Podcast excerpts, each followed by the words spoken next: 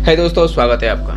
मैं Vishwajeet Sahu motivational speaker life coach and business consultant तो दोस्तों, आज मैं आप लोगों को एक स्टोरी सुनाने वाला हूँ। जी हाँ स्टोरी और इस स्टोरी को सुनने के बाद आपके लाइफ में बहुत बड़ा चेंज आने वाला है। बहुत बड़ा चेंज आने वाला है आपके लाइफ बहुत जल्दी बदलने वाला है। तो अगर आप जानना चाहते हो तो ये स्टोरी को एंड तक देखिए। लेकिन उससे पहले अगर आप इस चैनल पर नए आए हो तो जल्दी से सब्सक्राइब कर दीजिए और बेल आइकन को भी क्लिक कर दीजिए, ताकि मैं जब भी लेटेस्ट वीडियो अपलोड करूँ, आप तक नोटिफिकेशन तुरंत पहुँच जाए। तो आइए शुरू करते हैं।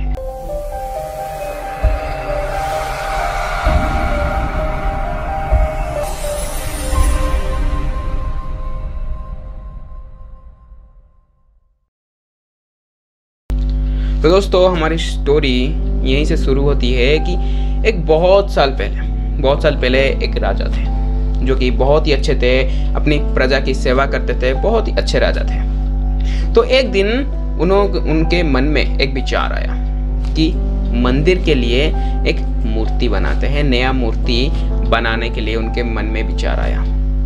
तो वो उनके राज्य का सबसे अच्छा मूर्तिकार को बुलाए। और उनसे कहा कि मुझे इतने दिन में एक अच्छी सी मूर्ति चाहिए, भगवान जी का। तो मूर्तिकार वहाँ से चला गया मूर्ति बनाने के लिए। तो वो सीधा जंगल गया। जंगल से पत्थर ढूँढने लगा। मूर्ति तो पत्थर से ही बनेगी ना? तो वो पत्थर ढूँढने लगा। ऐसी कौन सी पत्थर है जो वो मूर्ति बना सकता है मूर्ति बना सकता है भगवान जी का? तो उसे दो, एक जैसे पत्थर मिले। तो सोचा दो ही पत्थर ले जाता हूँ। अगर एक में नहीं बनी, कुछ भी खराब हुआ तो मैं दूसरे पत्थर में बना दूँगा। तो वो दो पत्थर लेकर वहाँ से आ गया अपने घर। ठीक है? तो अगली सुबह वो एकदम पूरा अपने हथियार वथियार लेके रेडी हो गया अपने मूर्त मूर्ति बनाने के लिए। राइट तो वो जैसे एक पत्थर लाया ओके तो अपनी जो छेनी और हथौड़ा है ना, उससे मूर्ति बनती है। तो वो जो तो वो जब उस पत्थर में ठोकने लगा, छेनी और हथौड़ा से ठोकने लगा मूर्ति बनाने के लिए तो पत्थर से एकदम अचानक से आवाज़ आती है कि रुको रुको रुको रुको रुको। और जो मूर्तिकार है, वो एकदम चौंक गया।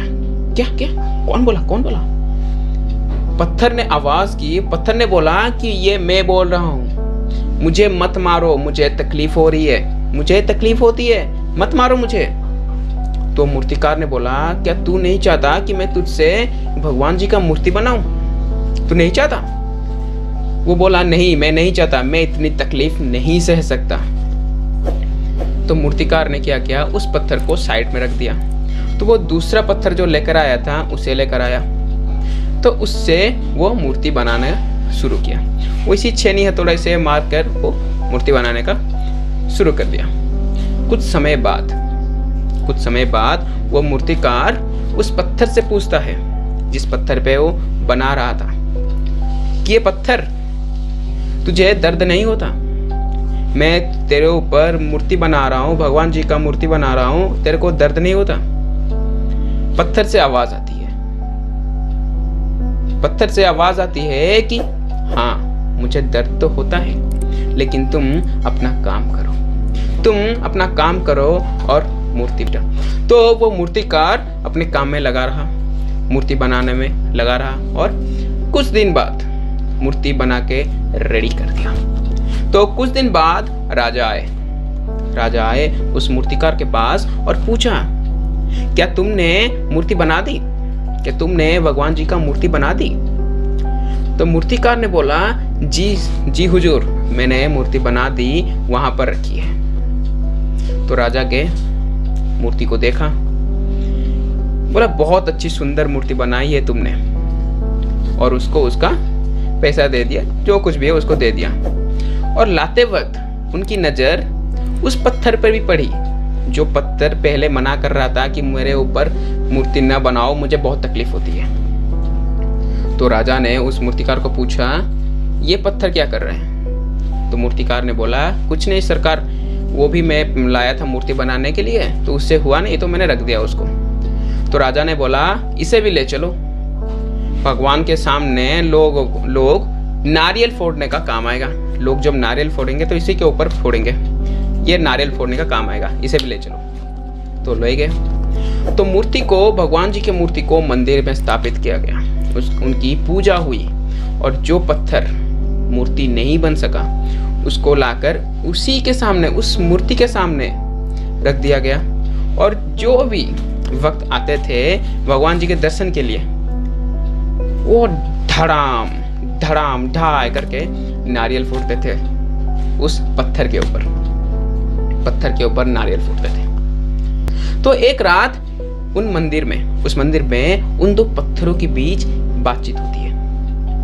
वो जो नीचे पड़ा हुआ पत्थर जिस पे लोग नारियल फोड़ के जाते थे, वो जो मूर्त बन चुकी है, उस पत्थर से पूछता है कि भाई, तू भी तो मेरी जैसा एक पत्थर है। लोग तुझे क्यों पूछते हैं? मुझे क्यों नहीं पूछते? मेरे ऊपर सब लोग आकर नारियल फोड़ के जाते हैं और तुझे, तेरे ऊपर फूल चढ़ाते हैं, तुझे पूछते हैं, क्यों? ऐसा क्यों है?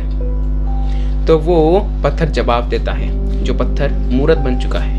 मूर्ति बन चुका है, जिसे भगवान जी का मूर्त बन चुका है, जो पूजा पाता है। जो जिसे पूछते हैं लोग मंदिर में तो वो पत्थर जवाब देता है कि तू तू भी आज मेरे जगह हो सकता था, अगर तू थोड़ी सी तकलीफ़ सह लेता। जब तुझे उस मूर्तिकार ने मूर्ति बनाने की कोशिश किया, तुझे भगवान का रूप देने का कोशिश किया, तू, तेरे से वो तकलीफ़ सह नहीं गया। वो वो तकलीफ़ तू सह नहीं पाया। तूने मना कर दिया कि मैं ये तकलीफ़ नहीं सह सकता। इसलिए तू आज नीचे पड़ा है। मुझे भी उतनी ही तकलीफ़ हुई जितनी तुझे होती थी, लेकिन मैं सारी तकलीफ़ सह गया। मैं सारी कठिनाइयाँ, सारी तकलीफें सह गया। इसीलिए आज मैं यहाँ हूँ। कुछ दिन पहले मुझे भी उतनी ही तकलीफ़ होती थी जितना तकलीफ़ तुझे पहली बार एहसास हुआ, लेकिन तू सह नहीं पाया। मना कर दिया। इसीलिए आज तू जीवन भर तकलीफियाँ मैं कुछ समय के लिए तकलीफियाँ सह गया और आज मुझे सब लोग पूछते हैं। यही यही अंतर है तेरे और मेरे बीच, कि मैं थोड़े समय के लिए तकलीफियाँ सह गया। इसलिए आज मुझे लोग पूछते हैं, और तू थोड़े समय के लिए भी तकलीफ़ नहीं सह सकता। नहीं सह पाया, इसलिए आज तू जीवन भर तकलीफियाँ सहेगा। तकलीफियों में रहेगा, कठिनाइयों में रहेगा। यही अंतर है तेरे और मेरे बीच। तो दोस्तों मोरल ऑफ़ द स्टोरी क्या है? मोरल ऑफ़ द स्टोरी ये है कि आपके लाइफ में भी तकलीफियाँ हैं। आपके लाइफ में भी कठिनाइयाँ है। मैं समझ सकता हूँ, हर किसी के लाइफ में प्रॉब्लम्स है। आपके लाइफ में भी प्रॉब्लम्स है, तकलीफियाँ हैं। अगर आप उसे छोड़ देते हो फेस नहीं करते प्रॉब्लम को फेस नहीं करते, तकलीफ़ को नहीं सहते हो तो आगे जाकर आप कभी पूजनीय नहीं बन सकते। अगर आप कुछ देर के लिए, कुछ समय के लिए तकलीफियाँ सह जाते हो तो आगे जाकर आप पूजनीय ज़रूर बन सकते हो। लेकिन आज अगर आप तकलीफियाँ नहीं सह सकते तो आगे जाकर आप बहुत बहुत ज़्यादा तकलीफियाँ सहने वाले हो। तो उसके लिए तैयार हो जाइए।